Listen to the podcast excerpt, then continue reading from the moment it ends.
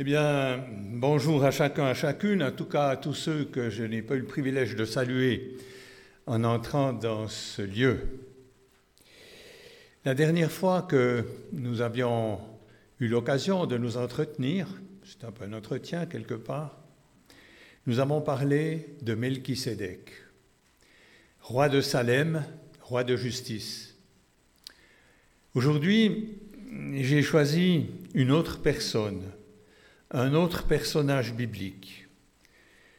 Il était fils de Saül et de Ritzpa, fille d'Aya. Il s'appelle Méphibosheth. Et Méphibosheth, on le retrouve à plusieurs endroits, mais notamment dans le deuxième livre de Samuel. Il est question de lui aussi dans le premier livre de Samuel, mais plus, longuement, il en est parlé dans euh, le deuxième livre de Samuel. Il a été euh, gracié, nous le savons, nous le verrons plus tard encore, mais je profite de le dire parce que normalement, il, est, il aurait dû être exécuté. Il aurait dû être exécuté à la demande des Gabaonites. C'est ce que nous dit euh, Samuel 21, les versets 8 et 9. Le texte biblique nous indique qu'une famine de trois ans a touché les habitants lors du règne de David. Trois ans, c'est long. Ça a l'air de rien, mais imaginons-nous, euh, ne serait-ce qu'une année, c'est déjà pas facile à passer, mais trois ans. David rechercha l'Éternel et il a finalement eu une réponse. L'Éternel lui dit, c'est à cause de Saül, de sa famille, qui a fait mourir les Gabaonites les Gabaonites étaient des Amoréens et les Israélites étaient engagés par un serment envers eux. David posa cette question, que puis-je faire pour vous, aux Gabaonites? Les Gabaonites répondirent, ce n'est pas une question d'or et d'argent avec Saül et sa famille, ce n'est pas à nous de faire mourir quelqu'un en Israël. Avec Saul et sa famille, il y avait le gros problème. Le roi demanda, Que voulez-vous donc que je fasse pour vous? Ils répondirent, Cet homme a voulu exterminer et nous, exterminer et éliminer, nous éliminer de tout le territoire d'Israël. Qu'on nous livre sept de ses descendants et nous les pendrons à Guibéa, ville de Saül. Le roi dit, je vous les livrerai. Et je vous propose une première lecture dans le deuxième livre de Samuel, euh, au chapitre 21, les versets 7 à 9. Le roi épargna Méphibosheth, fils de Jonathan, et le fils de Saül, petit-fils de Saül, à cause du serment de Jonathan. Le fils de Saül et lui-même avaient prêté ensemble devant l'Éternel.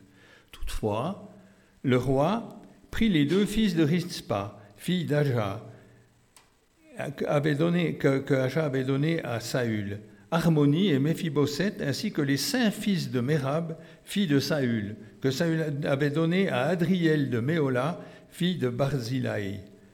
Il les livra entre les mains des Gabaonites, et ceux-ci les pendirent sur la montagne devant l'Éternel. Ils furent tués tous, les sept ensemble, ils furent mis à mort dans les tout premiers jours de la moisson de l'orge. Ici, nous avons une explication de la poursuite de la vie de Méphibosheth, puisque, on l'a vu, sa, survie, si vous voulez, ou sa vie résulte finalement d'un serment qui avait eu lieu entre David et Jonathan. La Bible ne décrit pas l'acte commis par Saül contre les Gabaonites. Ce texte montre qu'il devait être très grave. Pourquoi euh, les fils de Saül sont-ils tués pour les crimes de leur père? C'est une question qu'on peut se poser. Pourquoi est-ce qu'on va tuer les enfants et les petits-enfants à un moment donné euh, à cause des crimes des parents? Eh bien, il faut savoir que dans de nombreuses cultures proche-orientales et anciennes, y compris celle d'Israël, la famille tout entière était tenue pour coupable des crimes du père, parce qu'elle était considérée comme une unité indivisible. Je ne sais pas si aujourd'hui on serait très heureux euh, dans notre monde euh, du, du 21e siècle que lors d'une mise à mort quelconque, toute la famille y passe. On aurait vraiment là de quoi être inquiet. Saül a violé le serment des Israélites aux Gabaonites, enfreignant ainsi la loi divine. Il est possible que David suive simplement la coutume ou que les fils de Saül aient réellement une responsabilité dans la mort des Gabaonites. On n'est pas tout à fait sûr, mais certainement qu'il y a quelque chose de ce genre-là. Revenons à notre personnage. Il est le fils de Jonathan. Il avait cinq ans lorsque son père et son grand-père moururent à Giboa. Terrorisé à l'annonce de cette nouvelle, sa nourrice le saisit, s'enfuit et le laissa choir. Dès lors, il fut estropié des deux pieds. Wow. C'est 2 Samuel 4, verset 4. le texte nous le confirme, je le cite. Jonathan, le fils de Saül, avait un fils handicapé aux deux jambes. Il était, âgé de cinq ans lorsqu'arriva de Gisraël la nouvelle de la mort de Saül et de Jonathan. Sa nourrice le prit et s'enfuit, et comme elle se dépêchait de fuir, il tomba et resta estropié. Son nom était Méphibosheth. Fin de citation. Séjourna à Lodebar, à l'est du Jourdain. C'est là qu'il résidait chez une personne. Seulement, euh, David a désiré lui témoigner une certaine bienveillance. Un souvenir de Jonathan. David l'appela à la cour, lui rendit les domaines de Saül et lui assigna une place à la table royale. Nous lisons ceci dans 2 Samuel 9. David demanda, Reste-t-il encore quelqu'un de la famille de Saül pour que je lui fasse du bien à cause de Jonathan? Il y avait un serviteur de la famille de Saül nommé Tsiba, que l'on fit venir vers David. Et le roi lui dit, Es-tu Tsiba Il répondit, Pour te servir. Le roi dit, N'y a-t-il plus personne de la famille de Saül pour que je fasse preuve envers lui de la bonté de Dieu? Tsiba répondit au roi, Il y a encore un fils de Jonathan, il est handicapé aux deux jambes. Le roi lui demanda, Où est-il? Et Tsiba répondit au roi, Il est chez Makir, le fils d'Amiel, à Lodebar. Donc Lodebar était à l'est du Jourdain. Le roi David l'envoya chercher chez Makir, le fils d'Amiel, à Lodébar. Méphibosheth, fils de Jonathan et petit-fils de Saül, vint vers David, tomba le visage contre terre et se prosterna et dit Méphibosheth. Il répondit Me voici, je suis ton serviteur. David lui dit N'aie pas peur, car je veux te faire du bien à cause de ton père Jonathan. Je te rendrai toutes les terres de Saül, ton grand-père, et tu mangeras toujours à ma table.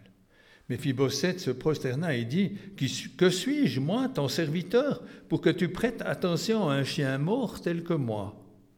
Le roi appela Tsiba, le serviteur de Saül, et lui dit Je donne au fils de ton maître tout ce qui appartenait à Saül et à toute sa famille. Tu cultiveras les terres pour lui avec tes fils et tes serviteurs, et tu feras les récoltes afin que le fils de ton maître ait du pain, de quoi manger. En outre, Méphibosheth, le fils de ton maître mangera constamment à ma table. Or Tsiba avait quinze fils et vingt serviteurs. Il dit au roi, ton serviteur fera tout ce que mon Seigneur ordonne à son serviteur. Méphibosheth mangea donc à la table de David comme s'il était un des fils du roi. Il y avait un jeune fils du nom de Mika, donc c'est Méphibosheth qui avait ce fils, et tous ceux qui habitaient chez Tsiba étaient à son service. Méphibosheth habitait à Jérusalem, car il mangeait constamment à la table du roi. Il était estropié des deux pieds. La plupart des rois de l'époque cherchaient à éliminer tous les descendants de leurs rivaux. C'était ça l'objectif, afin qu'aucun ne puisse revendiquer le trône. David, lui, manifeste de la bonté envers Méphibosheth, le fils de Jonathan. Cette attitude est motivée en partie par sa loyauté envers son prédécesseur, au bénéfice d'une consécration par onction. Si on revient un peu en arrière, cette fois dans le premier livre de Samuel, euh, au chapitre 24, dans les versets 6 et 7, bon, je vous rafraîchis juste la mémoire parce que c'est sûr que vous savez tous ça par cœur. Il n'y a pas de problème. Il était question là de, que David était poursuivi par Saül. On se rappelle de cet euh, épisode. Et à un moment donné, euh, David s'est caché dans une grotte. Et dans cette grotte, il était avec ses hommes. Voilà que Saül est venu pour satisfaire un besoin humain dans la grotte, parce qu'il ne voulait pas le faire en plein jour, il l'a fait dans la grotte, très bien. Et là, ces hommes ont dit, mais c'est l'occasion de le saisir et puis de te venger. Et là, qu'est-ce qu'il a fait, Samuel? Il a, il a coupé les, délicatement une partie du manteau de Saül. Et le verset, les versets 6 et 7 du chapitre 24 nous disent ceci. Après cela, il sentit son cœur battre, parce qu'il avait coupé le pan du manteau de Saül. Il dit à ses hommes, Que l'Éternel me garde de commettre une telle action contre mon Seigneur, celui que l'Éternel a désigné par onction. Donc il n'a pas voulu entrer en conflit et tuer celui que l'Éternel avait loin quelque part, puisqu'il avait eu cette onction. David éprouve toujours un grand respect pour son roi, alors même que celui-ci en veut euh, à sa vie, hein, dans ce passage en tout cas. Le but, c'était de le, le tuer. Mais Phibosette a peur de rencontrer le roi, alors que celui-ci désire le traiter comme un prince. Malgré ses craintes et son sentiment d'être indigne d'une telle faveur, il aurait tort de refuser les dons de David. Dieu nous offre gratuitement son pardon pour nos péchés et une place au ciel. Nous pouvons ne pas nous sentir dignes, mais il nous suffit d'accepter son offre pour recevoir ce cadeau. Un accueil encore plus chaleureux que celui réservé par David à Méphibosheth attend tous ceux qui reçoivent le don de Dieu en plaçant leur confiance en Jésus-Christ ce n'est pas pour nous une question de mérite, mais une promesse de Dieu. Selon Éphésiens 2, au verset 8 et 9, que je cite, En effet, c'est par grâce que vous êtes sauvés, par le moyen de la foi. Et cela ne vient pas de vous, c'est le don de Dieu. Ce n'est pas les œuvres afin que personne ne puisse se vanter. Dans sa manière de traiter Méphibosheth, David se montre comme un dirigeant intègre, qui accepte pleinement son devoir de manifester de l'amour et de la compassion. Il pourvoit aux besoins du fils de Jonathan dans une mesure qui dépasse de loin l'avantage qu'il pourrait en tirer. Parvenons-nous à pardonner à ceux qui nous ont fait du mal? Notre caractère s'affermit chaque fois que nous manifestons de la compassion. Nous lisons maintenant dans le deuxième livre de Samuel, au chapitre 19, les versets 17 à 24. Shimei, fils de Gera, le benjaminite qui était de Bachurim, s'empressa de descendre avec les Judéens à la rencontre du roi David il avait avec lui mille hommes de Benjamin, ainsi que Tsiba, le serviteur de la famille de Saül, avec ses quinze fils et ses vingt serviteurs. Ils se précipitèrent vers le Jourdain à la rencontre du roi. Le bateau destiné au transport de la famille du roi et à celui qui, lui paraissait bon faisait la traversée. Ah. Le bateau destiné au transport de la famille du roi et à ce qui lui paraissait bon faisait la traversée. Au moment où le roi traversait le Jourdain, Chimaï, le fils de Guéra, se prosterna devant lui et lui dit Que mon Seigneur ne tienne pas compte de ma faute, qu'il oublie la mauvaise conduite de ton serviteur le jour où mon Seigneur, le roi, a quitté Jérusalem, que le roi ne la prenne, la prenne pas à cœur. En effet, moi, ton serviteur, je reconnais que j'ai péché, et aujourd'hui je suis le premier de toute la famille de Joseph à venir à la rencontre de mon Seigneur le roi. Alors Abishai, fils de Tcheruja, prit la parole. Il dit, Shimei, ne doit-il pas mourir pour avoir maudit celui que l'Éternel a désigné par onction? Mais David lui dit, Qu'ai-je à faire avec vous, fils de Tcheruja? Et pourquoi êtes-vous aujourd'hui mes adversaires? Devant moi, devrait-on, faire mourir un homme en Israël aujourd'hui? N'ai-je donc pas la certitude que je règne aujourd'hui sur Israël?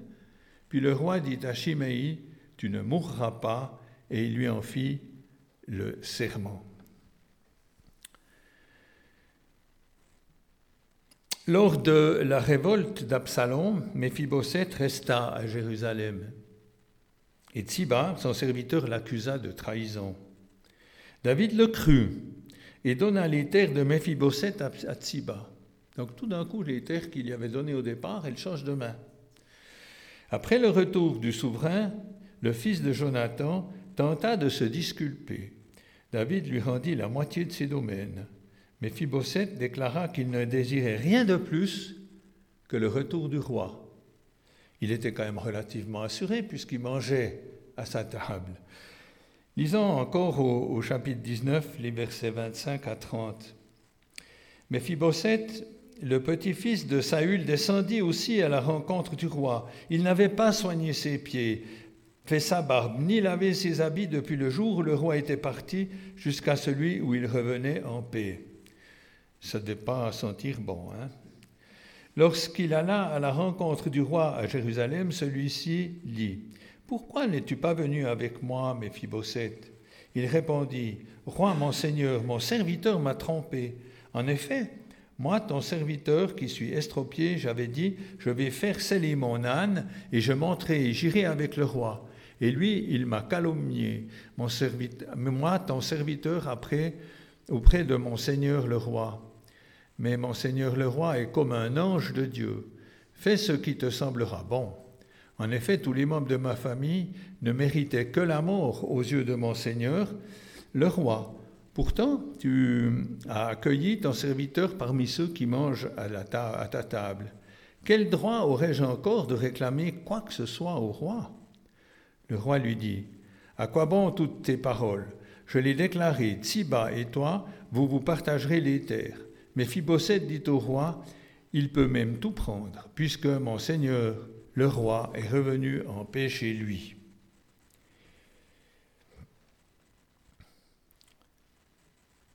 David manifeste une grande compassion, une grande générosité à l'occasion de son retour à Jérusalem. Il épargne Shimei, il restaure Méphibosheth, il récompense le fidèle Barzilai. Sa volonté d'équité est un modèle de gouvernance.